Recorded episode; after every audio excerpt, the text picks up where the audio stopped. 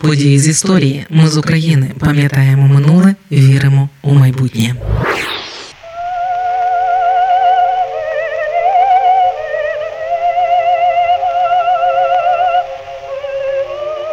Це опера Джакому Пучіні Мадам Батерфляй, одна з найвідоміших у світі. Після невдалої прем'єри 1904 року у Міланському театрі Ласкала, коли глядачі просто освистали новинку, вже відомий композитор був розчавлений.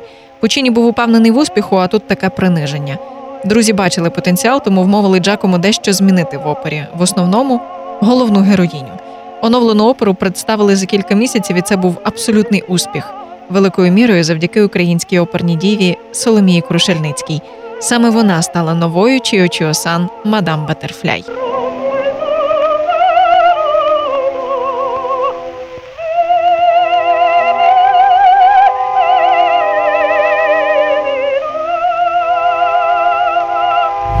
Подкаст події з історії, який звучить завдяки вашій підтримці. Щоб допомогти нам, заходьте на сайт Ми з України.ком та тисніть кнопку Підтримати.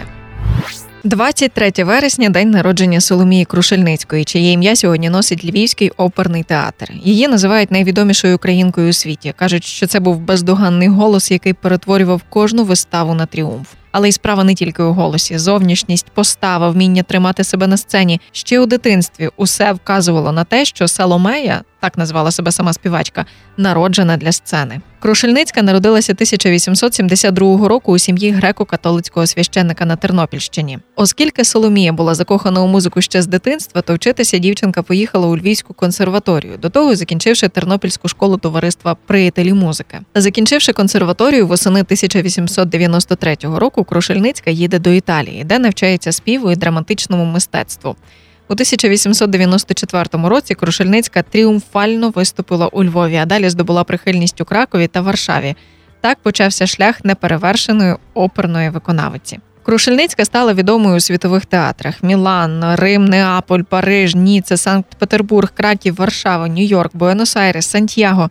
Своїм співом і талантом Крушельницька підняла популярність театру Ла Скала. Мілан став її рідним містом і зустрів дуже тепло. 19 липня 1910 року Соломія Крушельницька вийшла заміж за італійського адвоката Чезаре Річчоні, людину з давнього аристократичного роду, якого навіть обирали мером Віареджо, де подружжя мешкало у розкішній вілі на узбережжі Тіренського моря. Соломія Крушельницька пішла з опери у розквіті сили і слави на початку 20-х років ХХ століття, маючи 47 років, бо не любила виступати з молодшими солістами-чоловіками, не любила, коли ролі для молодих співачок виконують старші. Покинувши оперний спів, Соломія Крушельницька почала концертне турне світом, і про нього були дуже гарні відгуки музичних критиків.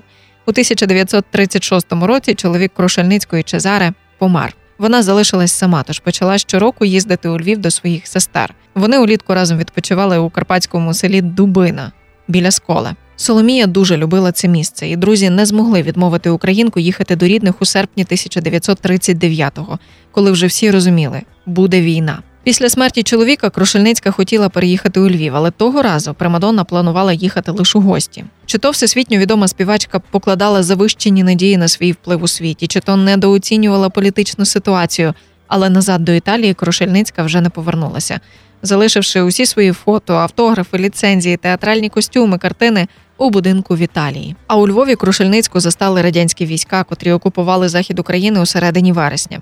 Там у Львові у співачки був великий будинок, який вона купила для своєї родини після смерті батька 1903 року. Радянська влада націоналізувала велику кам'яницю родини Крушельницької.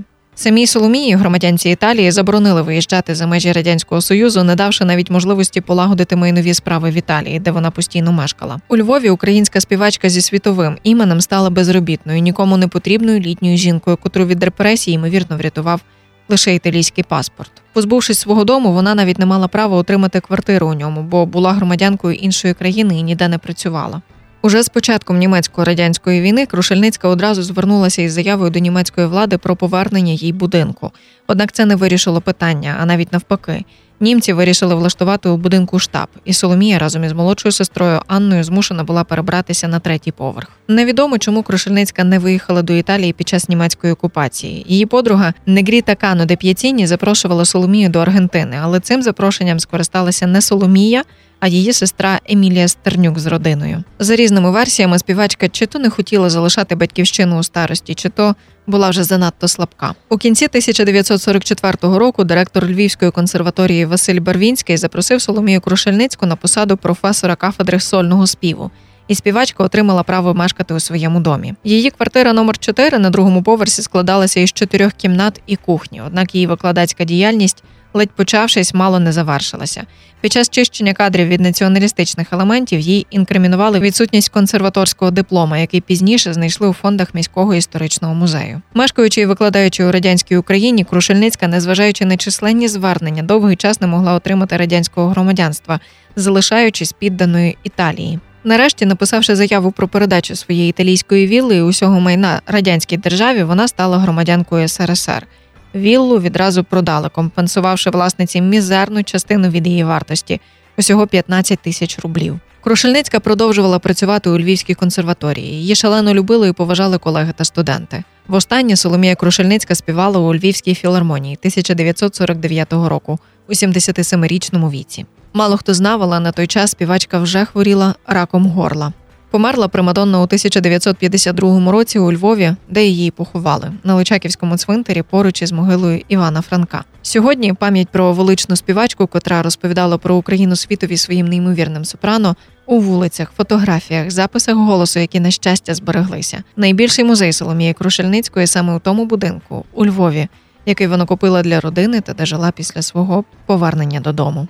Ми з України важливо знати історію і розповідати історії. Найважливіше, що ми повинні дати нашим дітям, це коріння і крила.